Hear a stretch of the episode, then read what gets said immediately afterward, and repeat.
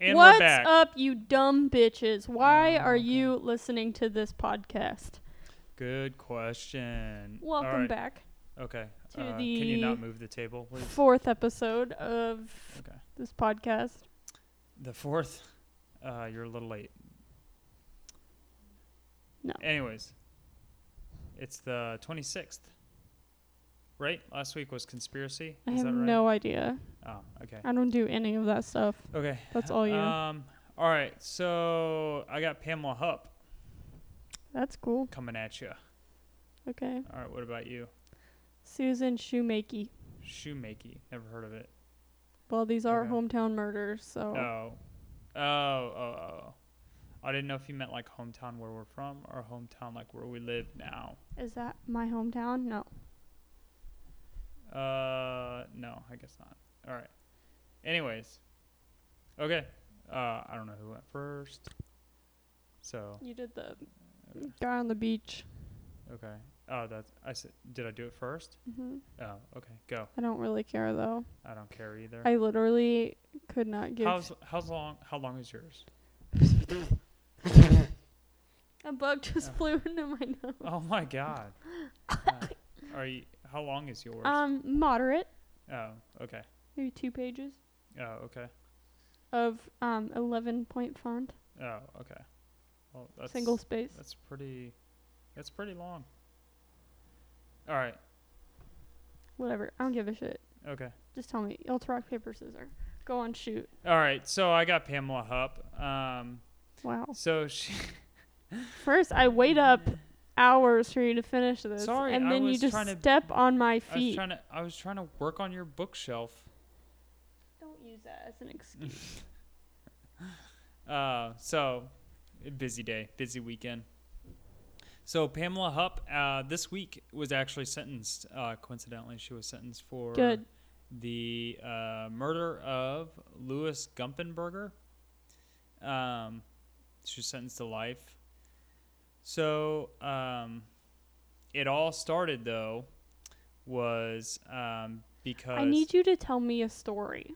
what I need you to tell me a story. we're gonna get into it. yeah, but don't just tell me. Tell me a story. A story. Yeah. Okay.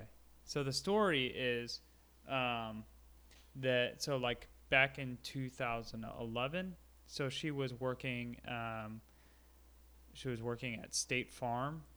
Now you're throwing me off here. Are you Uh, in good hands? So ho- okay, hold on. We're going to get into story time. I promise. Oh. This is she was she's serving a life sentence because the um, murder of Russ or I'm sorry, Betsy Faria, her husband was accused of murdering her. And we'll get into the reason why later. Why this all relates back to Pamela Hupp. So Betsy Ross, no, the Betsy, Betsy creator Faria. of the American flag, No. was murdered. Betsy Betsy Faria. Was murdered. Yeah. And her They thought it was her husband. Russ. Yes. 'Kay. In 2011.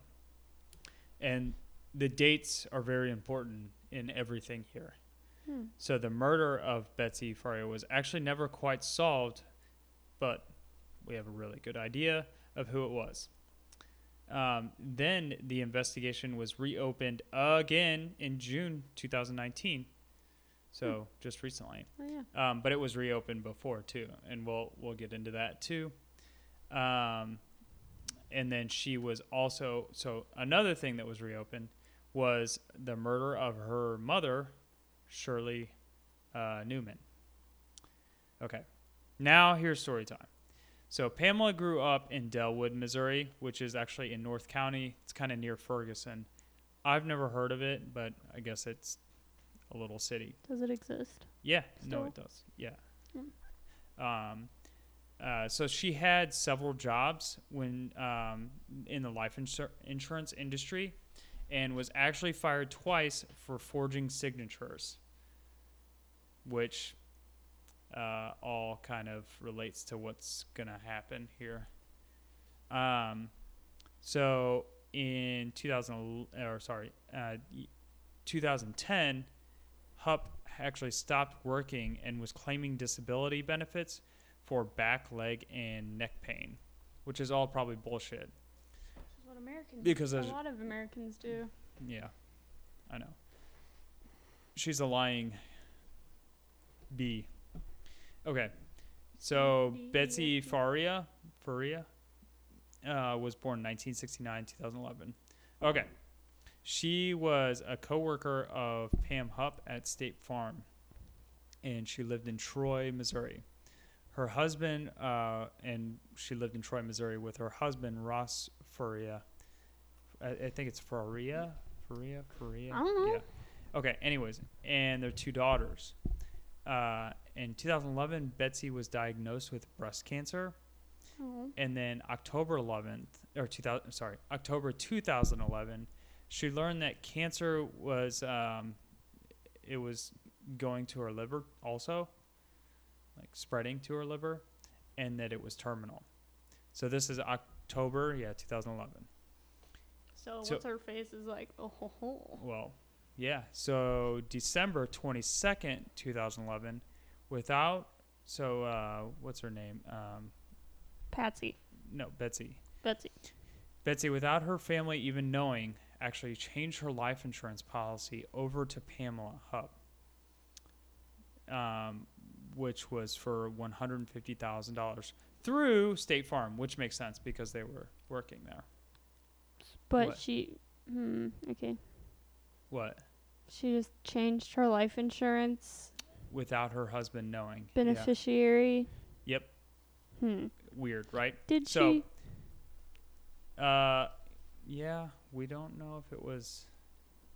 I don't know. I mean she so- was fired twice for forgery. Yeah, I know. That's why it's really fishy. So that was December 22nd, 2011. Hupp claimed that um, Betsy had asked to give the money to the daughter, or give the money to Pamela, who would hold it in a trust fund for for Betsy's daughters when they got older. Lies. So Betsy's daughters um, actually um,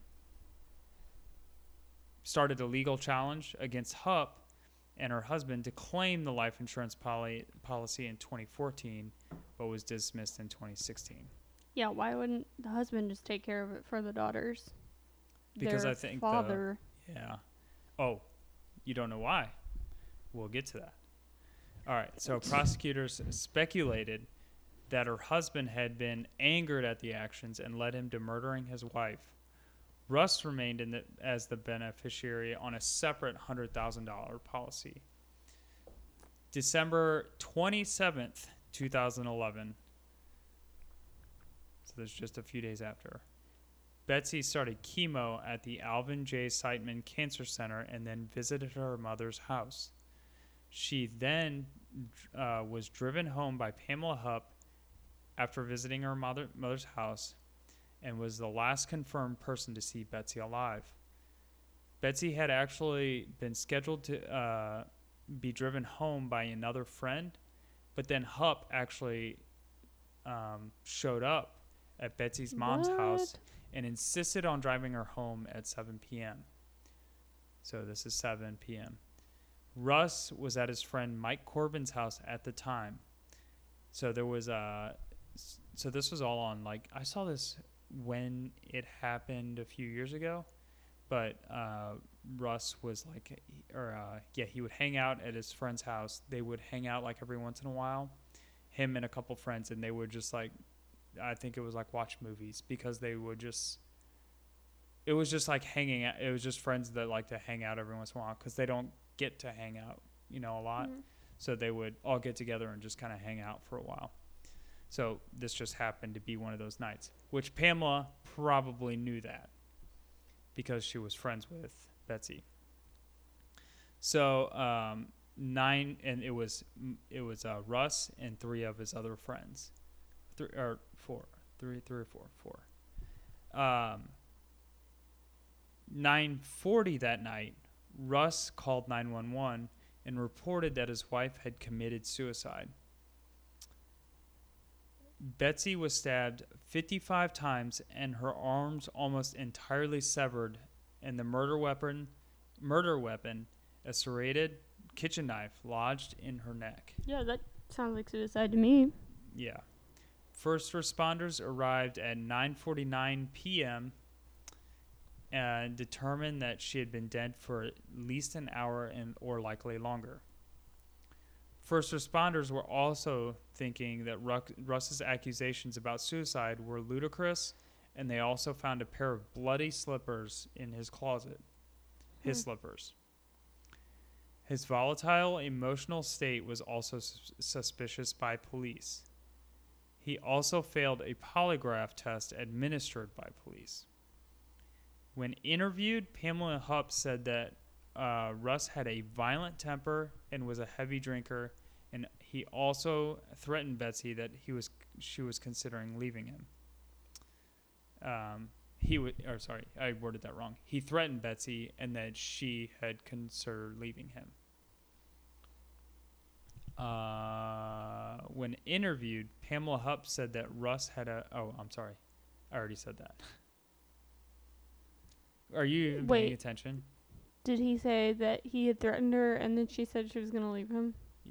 Yeah. I knew it. Are you even paying attention to what I'm Yes, saying? I'm listening. I don't Just think I'm so. not staring into your eyeballs. No, you you're playing with your hair. You- I- yeah, okay. Anyways, Okay. police i- um Sorry, it's called multitasking. yeah. Police investigated Betsy's laptop and found a document in which Betsy Faria uh, re- pur- reportedly expressed fears that her husband would murder her. What? This plays a huge role in this. Because it's fake. So later, it was revealed that the document was written. That was just a guess. later, the document was written in Word 97, Oh, God. which is old as shit. Um, and that software was not installed on her laptop. Hmm. So she didn't have that version of Word on her laptop. So when you edit a document in the file, there's an author, and that you, that's set in Word. hmm This one was the only document on Betsy's laptop that said author unknown. So all the other ones, all the other ones would say Betsy's name, that like Word documents that were created, except for this one that said author unknown. Sounds fishy. Yeah. So they believe that she put a. Would you stop? They put a USB, um, Flash drive? yeah, flash drive, and then transferred the file over to make it look like it was hers. Um, January fourth, two thousand twelve, the day after Betsy's funeral. It Russ was the bug! Oh my god! ew. That's what was in my nose. It was the bug. yes. It It was just- still in there. It just fell out of my Ew. nose onto the Alright. table. I was like, oh man, Ew. that little crusty just fell out. And I looked down, it was that fucking bug. ew. What the hell? All right.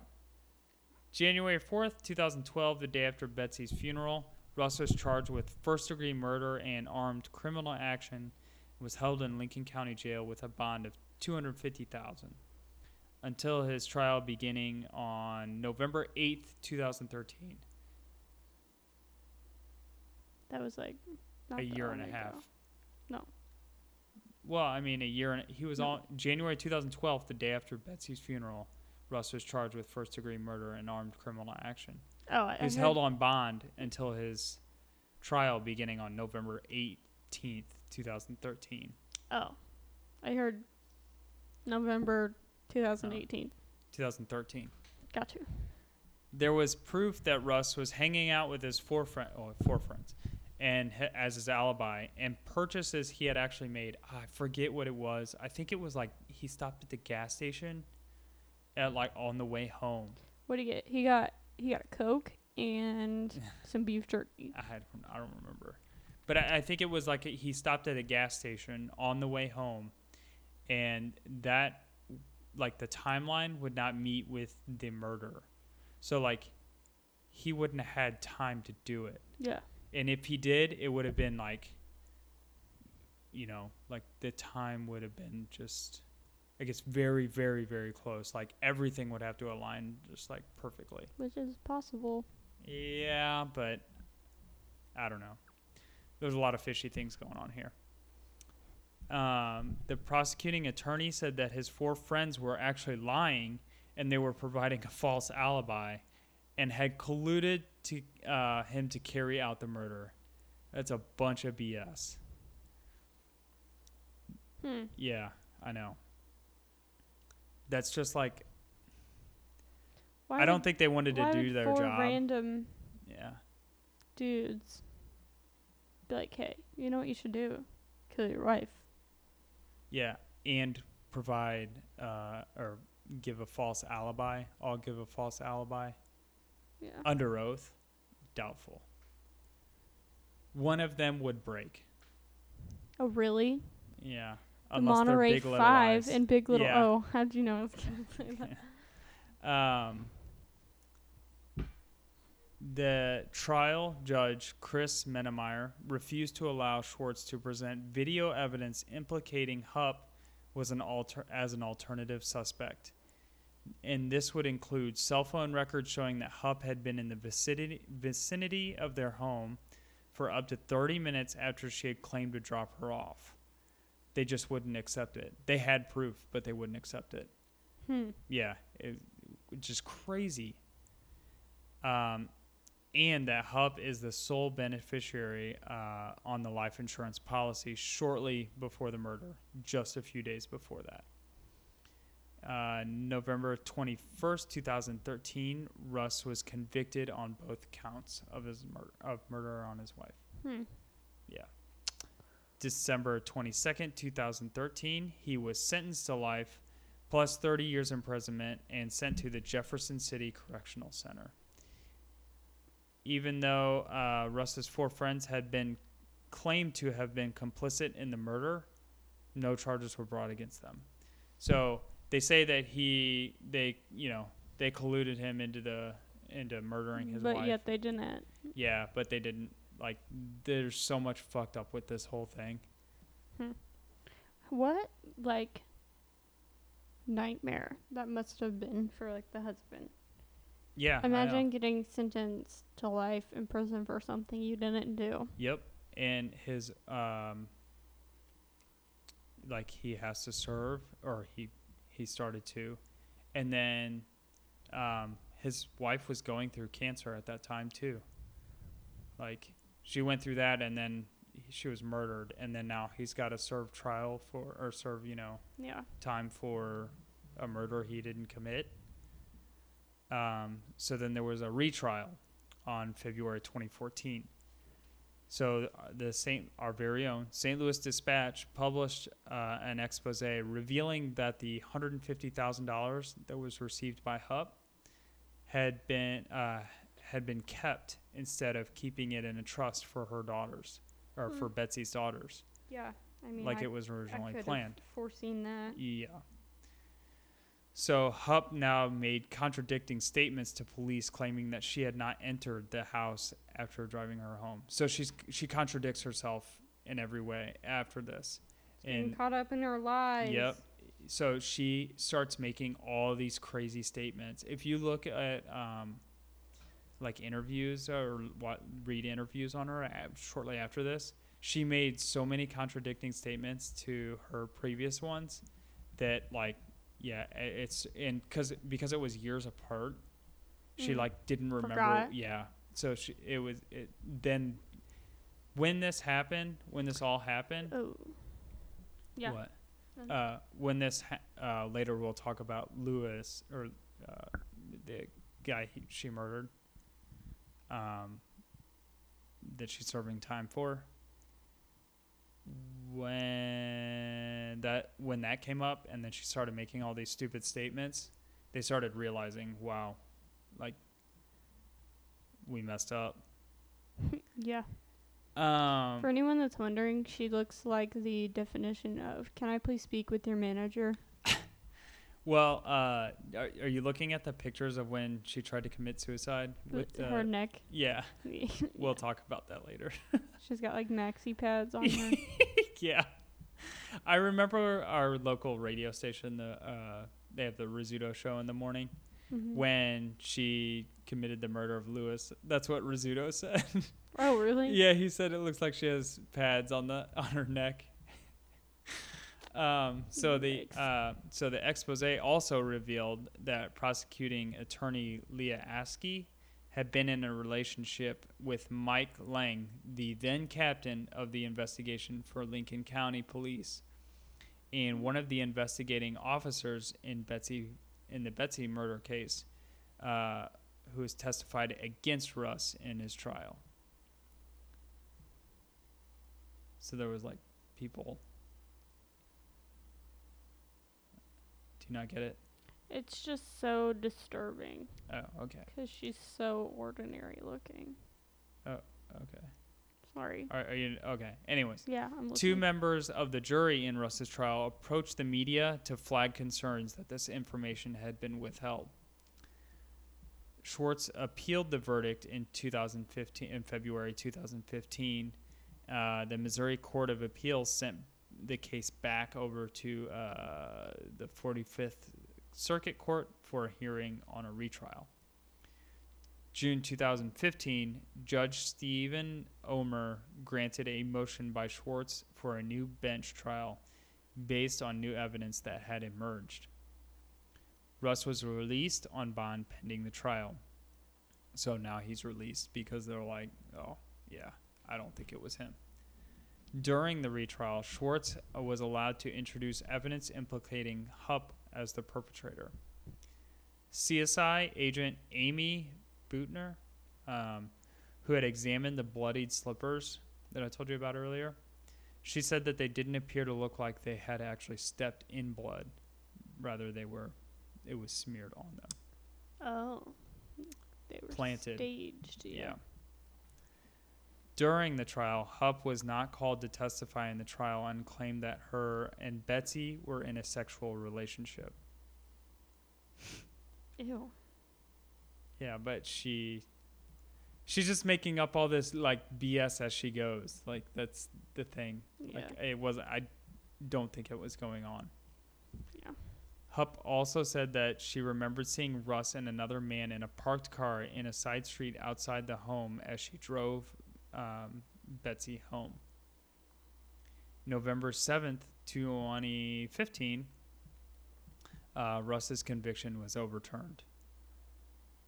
On July 2016, Russ lodged a civil rights lawsuit against Leah Askey and three officers of the Lincoln County Sheriff's Office on the basis that they had fabricated evidence, ignored exonerating evidence, and failed to investigate other obvious sus- the other obvious suspect, which I think he has every right to because he had to. He was in there for years, Yeah. like for all this BS that they just neglected to look, like they just pushed aside.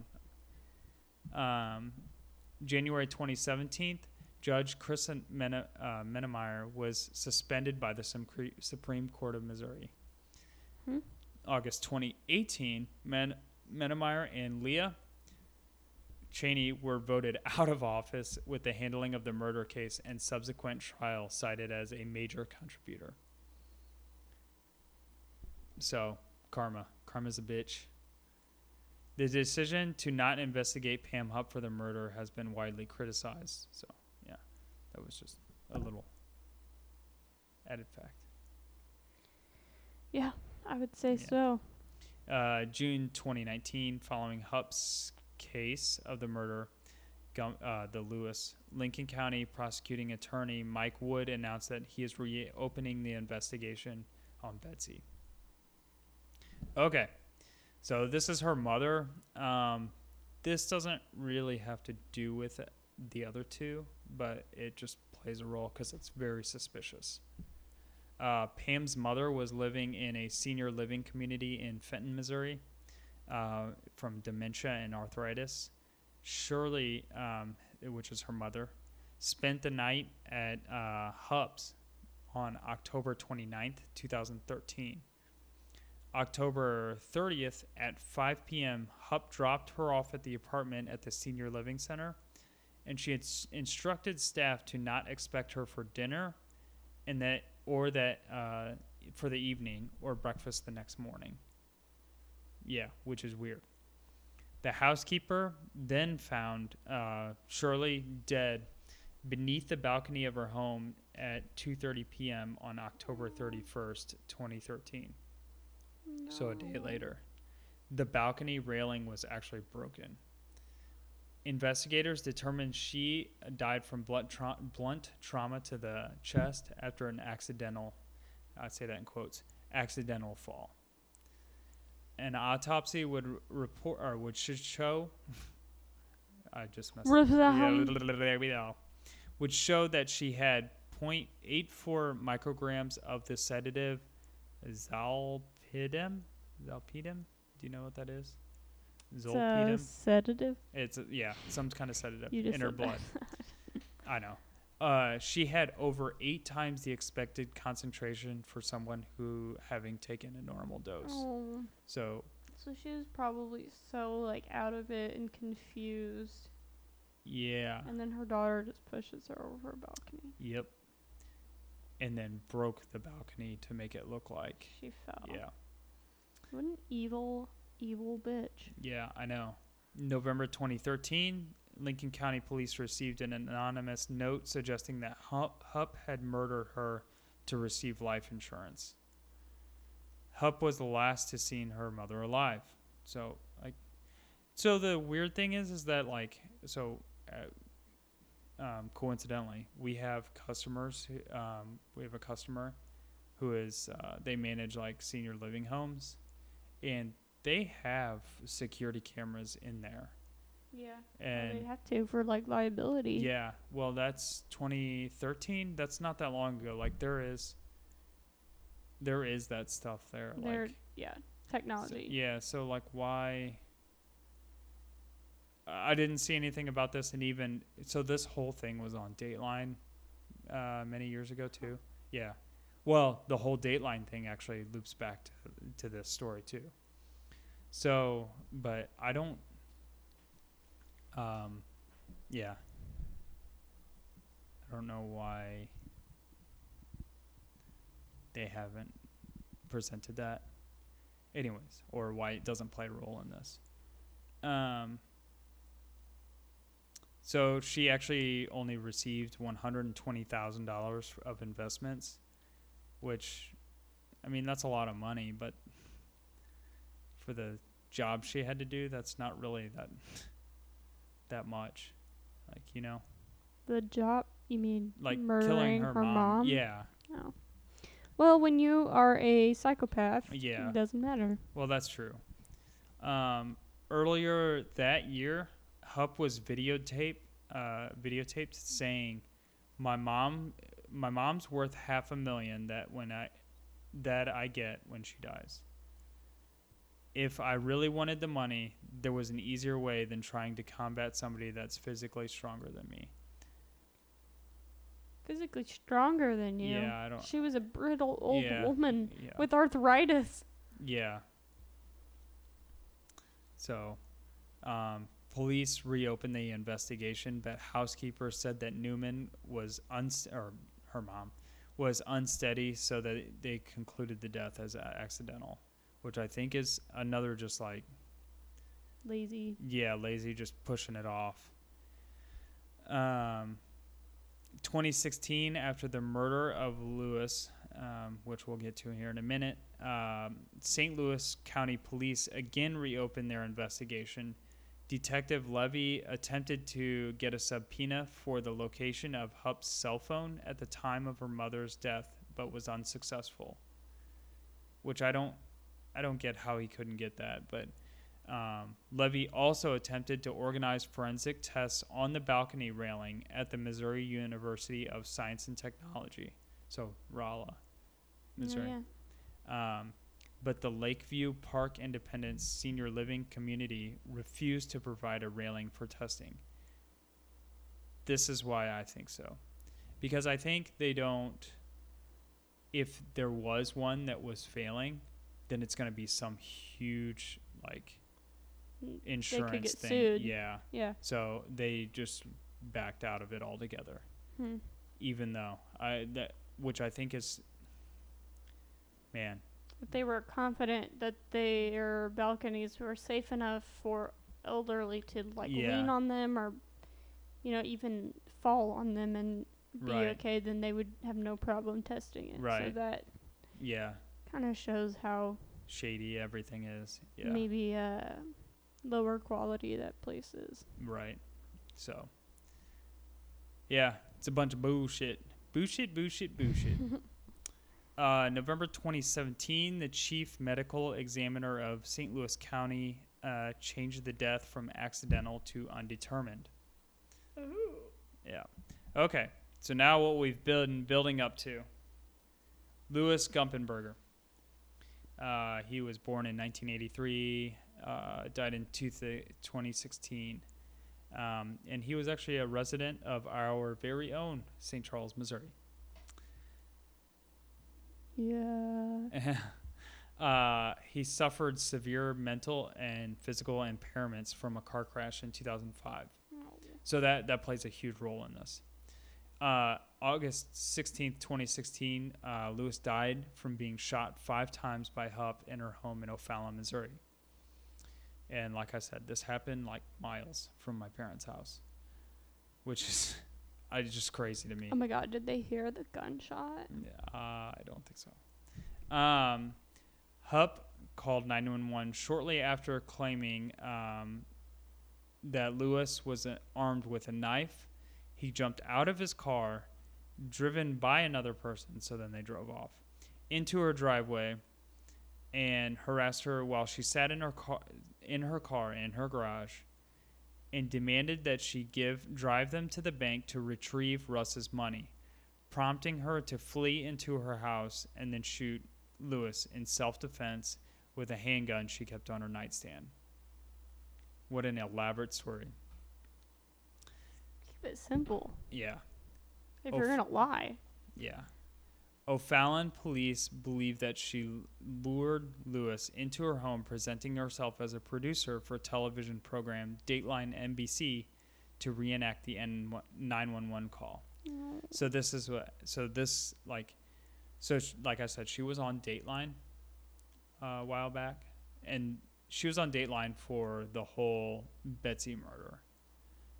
Um, so she had uh, th- there was so like I can skip it, I guess, or I can talk about it. So there was reported um, like police reports uh, in St. Charles County or O'Fallon just like a few days before this happened, where people said that there was a woman driving her same car and described as her, um, saying, Hey, will you come and film this Dateline episode with me to reenact the 911 call? Yeah. Okay. So that's, that's why they believe that she did that with Louis. And Louis was an easy target because he was mentally impaired from his uh, car accident. So he either fell for it or he and he like didn't know. Um, yeah, that poor dude. What's that? Louis. Yeah, which is real shitty. Um, that that's why they believe that she did that that way. Um, she so then she planted after she shot him. She planted a knife into his pocket after shooting him, stating that she needs to kidnap. Okay, so th- this is horrible English. This is what it quotes though. Kidnap Hupp, get Russ's money from Hupp at her bank, and kill Hupp. Take Hupp back to her house and get rid of her. Make it look like Russ's wife. Make sure knife sticking out of neck. So this is this is the note that was found. It was like a to-do list. Yeah, pretty much. F- it, this was found in Louis's pocket um, with a knife. Um, cell phone records show that Hupp was in Louis's neighborhood less than an hour before the shooting, um, contradicting her statement that she'd never met him before. So she said that she never met this guy and he broke into her house and everything. But her cell phone records show that she was just driving around in his neighborhood shortly before that. Hmm. So, lying little biatch. Okay. August 10th, 2016, St. Charles County Police filed a report stating that a woman watching Hupp's description had approached uh, O'Fallon resident. Oh, so this is what I was talking about. Carl Carol Alford posing as a Dateline NBC producer and offering her $1,000 to reenact the 911 call. Are you bored?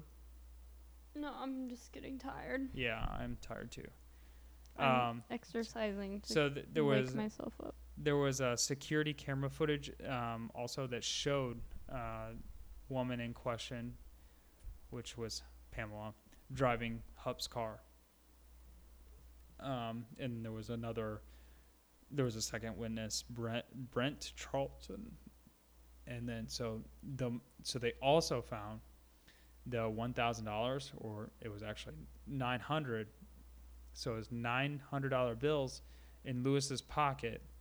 So this was the the thousand from the the note that um, what was his name Russ was apparently giving Louis to murder Pamela. So they found nine hundred one dollar bills in Louis's pocket. Jesus. What? Nine hundred one dollar bills. Oh, I'm sorry. Nine One nine hundred- one hundred dollar bills. I said that wrong. I Yeah, was yeah. like, that would be the Oh, yeah, size of yeah. a softball. Yeah. No, in no, his no, no. pocket. Yeah.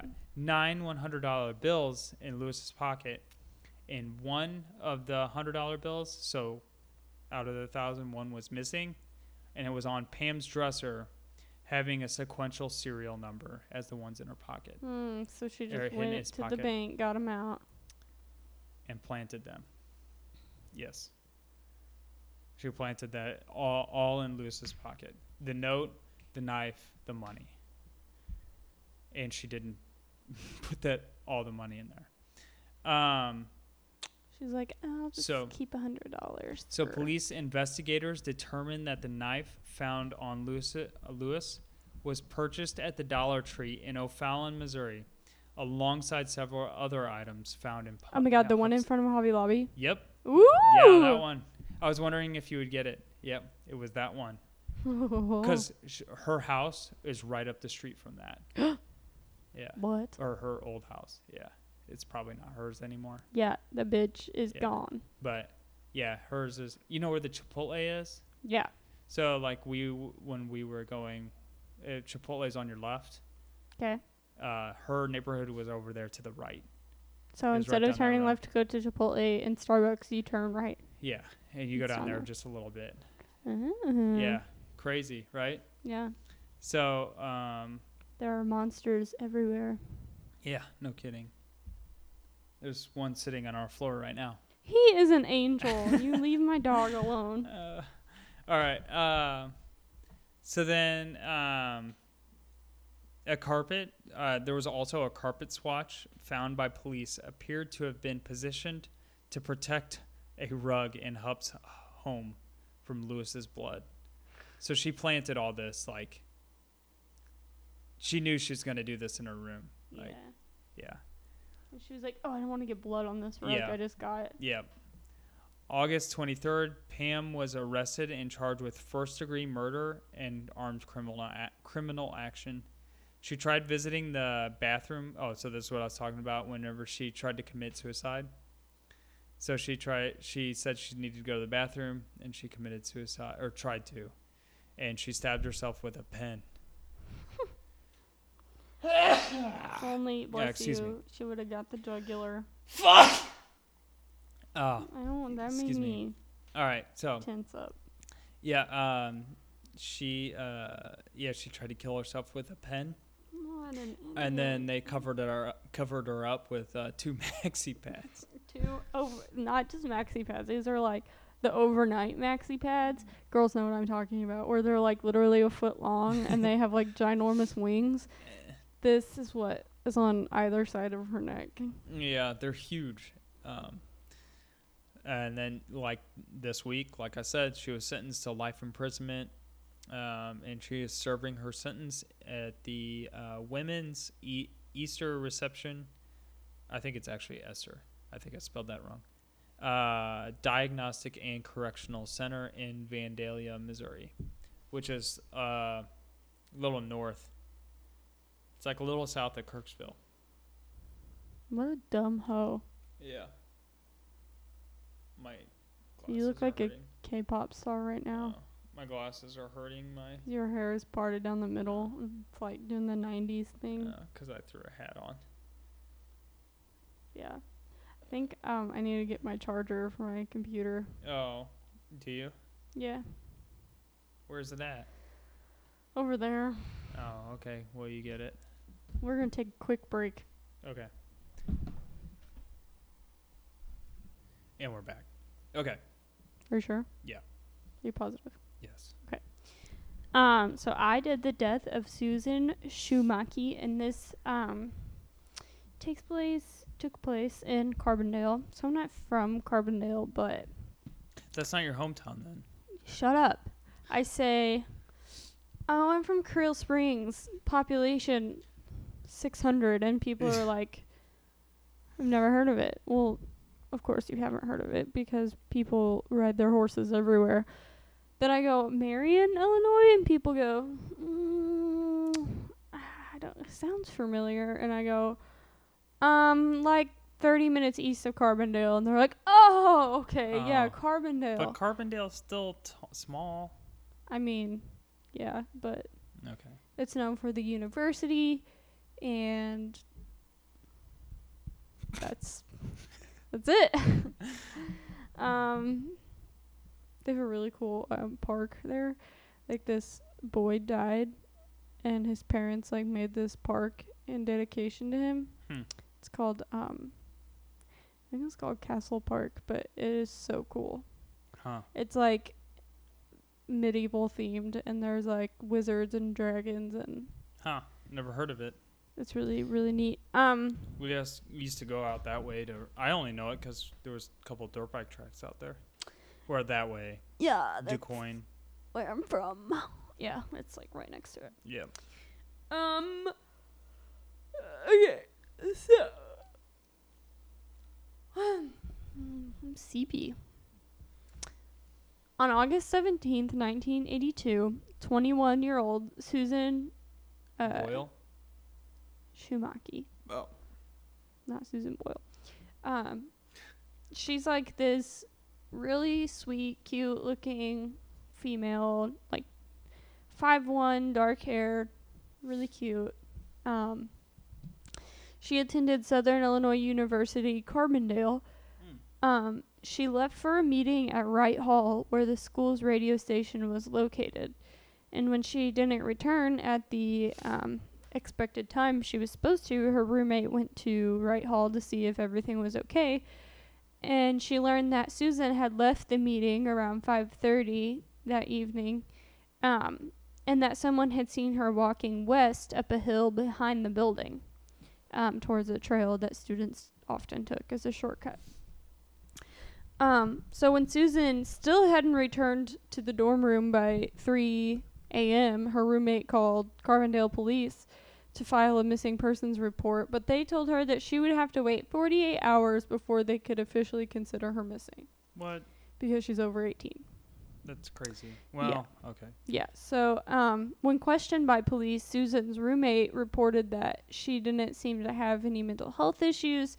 She didn't have any boyfriends or friends in the area that she would be with. Like, she didn't have anyone that she thought like Susan would have wronged. Yeah.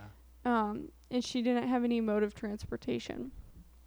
So she couldn't have just like gotten in her car and drove off. I mean, I understand that 48 hour rule because they don't want to like just waste their time and it's like, "Oh, her phone died." Right. You know, but man, like sometimes it's like could you have maybe saved her if you would have acted in those 48 hours? Yeah. And um like on the surface if you read this it's like her roommate like if you are trying to look at it from a negative perspective like her roommate you could have classified her as like this crazy roommate that's like oh my god where's my roommate at where's susan at Yeah, but because right. she like didn't show up at you know 5.30 when she was supposed to or 6 o'clock when she was supposed to so she walked to Right. the building and was like, "Hey, where's Susan?" And then she called the police, but like she had known Susan for like 5 years at this point. yeah. She knew her. They were best friends, and she was like, my friend told me she was going to be home at this time, and it's not like her to just not Mhm. show up. Um. So yeah, she didn't have a car or bike or anything that she could have gotten in. No like boyfriend or like close friends in the area. Mm-hmm. Um, so that she really doesn't know like what could have happened. Um so oh god, oh god. okay, so at 8 p.m. on August 18th. No. Yeah. So this is the next day. Um, on August 18th, Carbondale police searched the Ho Chi Minh Ho Chi Minh trail that Susan had last been seen walking towards, um, the trail that all the students took, but they didn't find anything.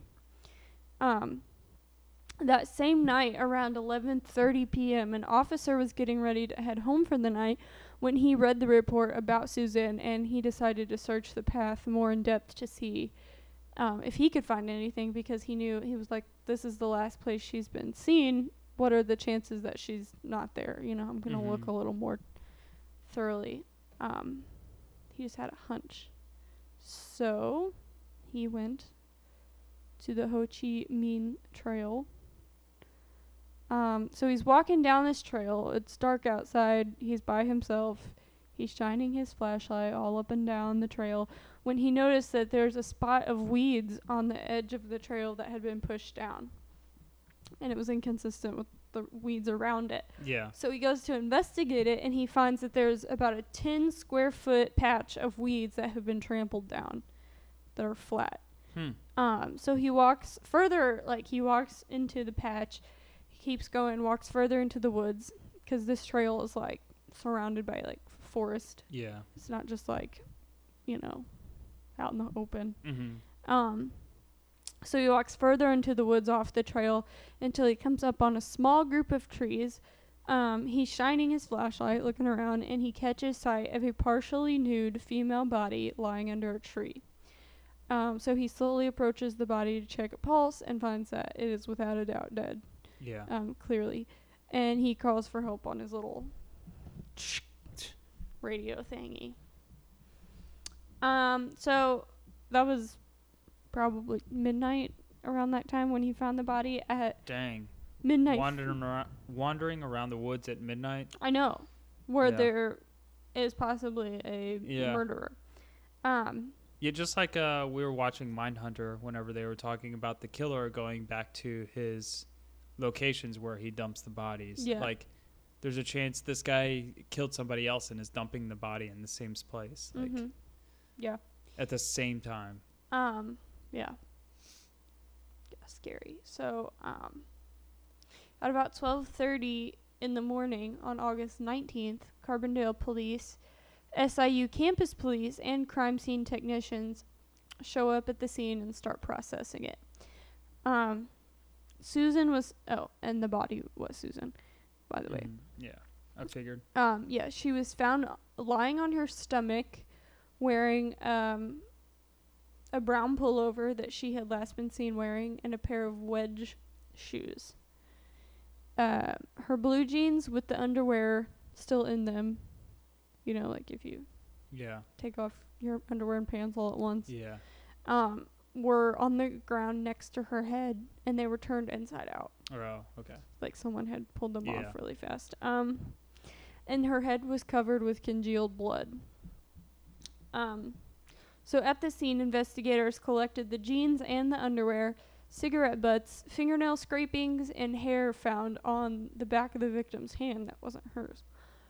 Um, which is crazy how they can like see a strand of hair on someone's hand Yeah. and collect it.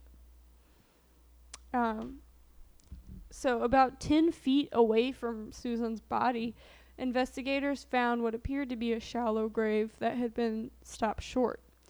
Um, it appeared as though the killer had planned on burying Susan's body but was afraid of getting caught, so he just left.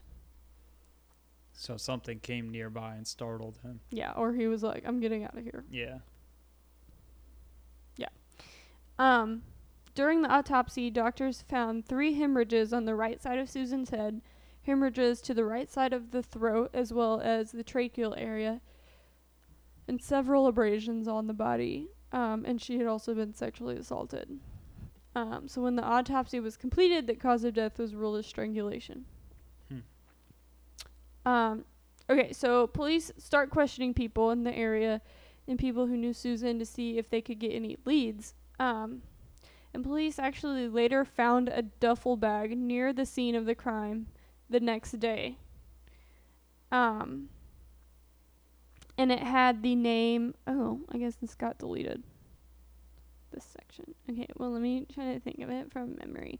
Um, so they found this duffel bag and it had the name Daniel uh, Woolison, Wooloson in it.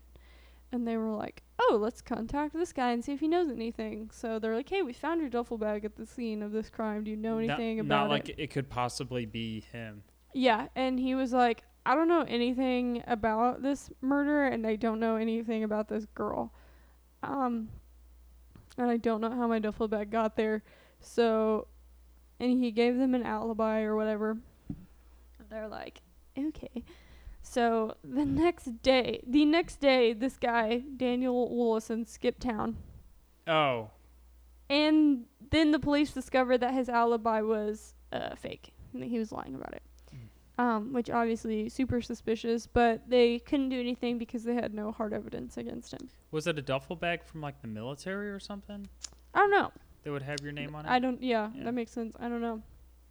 Um, I have no idea. Uh, so yeah, they couldn't do anything because they had no like actual evidence that he had anything to do with it. Um, then police learn of a man named John Paul Phillips that had recently gotten out of prison on a mandatory release. So the prison probably screwed something up with the system and he got out.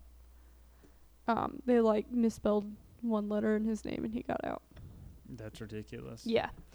Um, I don't know if that's actually what happened. Yeah, I know what you mean. Just I just Um, mean like Yeah. know. So he got out of prison on a mandatory release and was working in a building next to the campus radio station on the day of Susan's murder. Hmm.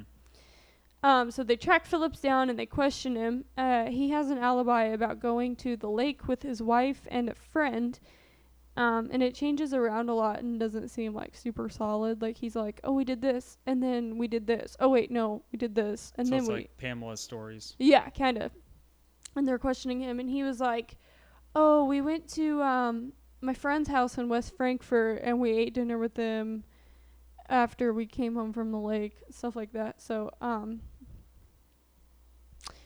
so West Frankfort is a town Hmm. down where I have from. no idea. I just kind of guessed or assumed. That. Yeah, it's a small town near where I'm from. Um, so then the police, oh, Police then noticed scratches on his forearm, and they asked, Oh.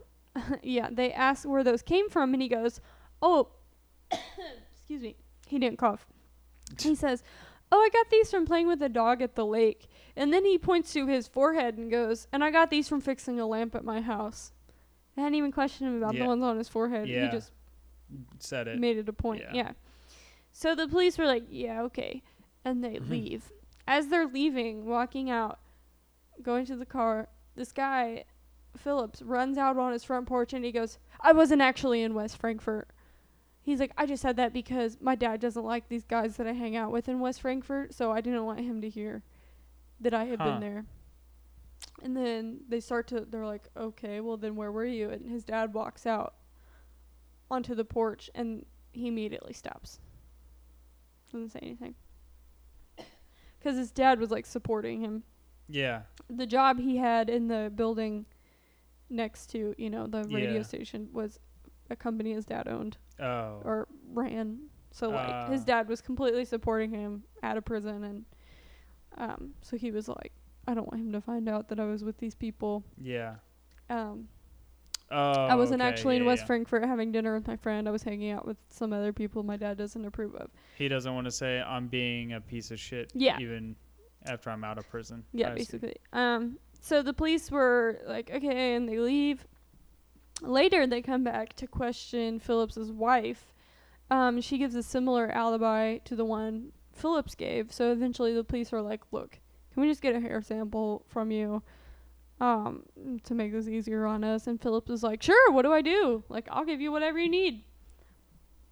So they get a hair sample, compare it to the hair found at the crime scene, and it's not a match. Oh. All this build up and nothing? Yeah. Okay. Um, a few months after Susan's death, a memorial committee is formed, and police offer a $2,700 reward to anyone who can give information that would lead to the arrest of Susan's killer. Something in my throat. Let me, let me just take a drink. Is this unsolved? no, it's oh, solved. Oh, okay. Um, I'll get to it. I know, I was just wondering. So they offer this reward.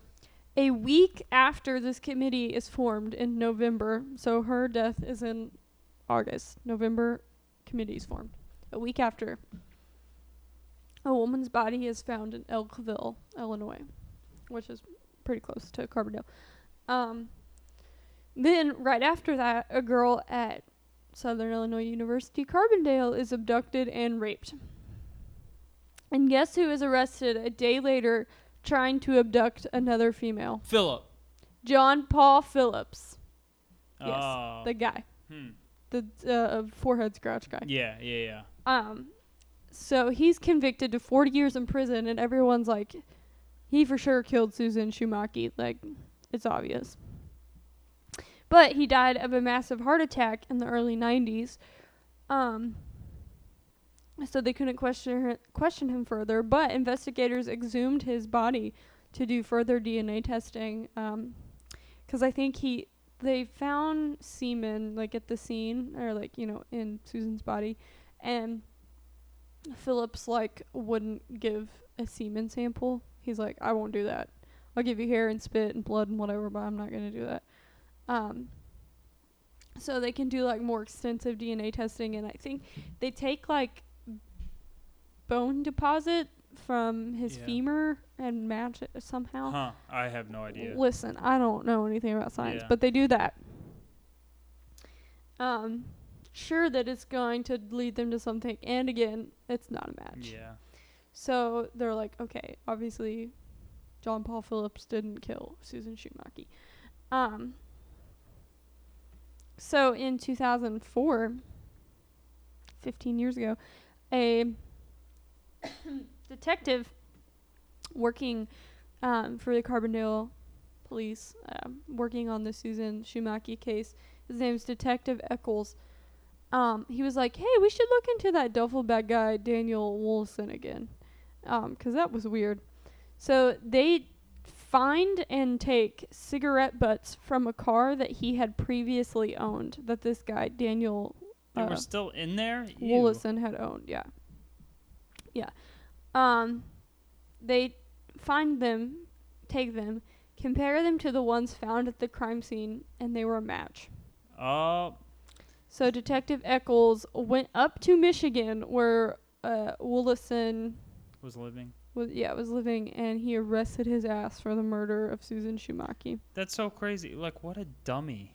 Yeah, Yeah, And I'm they gonna didn't leave a have- leave a duffel bag with my name on it. yeah, and they I believe at the time like they didn't have the DNA testing technology to compare Yeah, the cigarette there was two other bodies found in that area, and he was in where?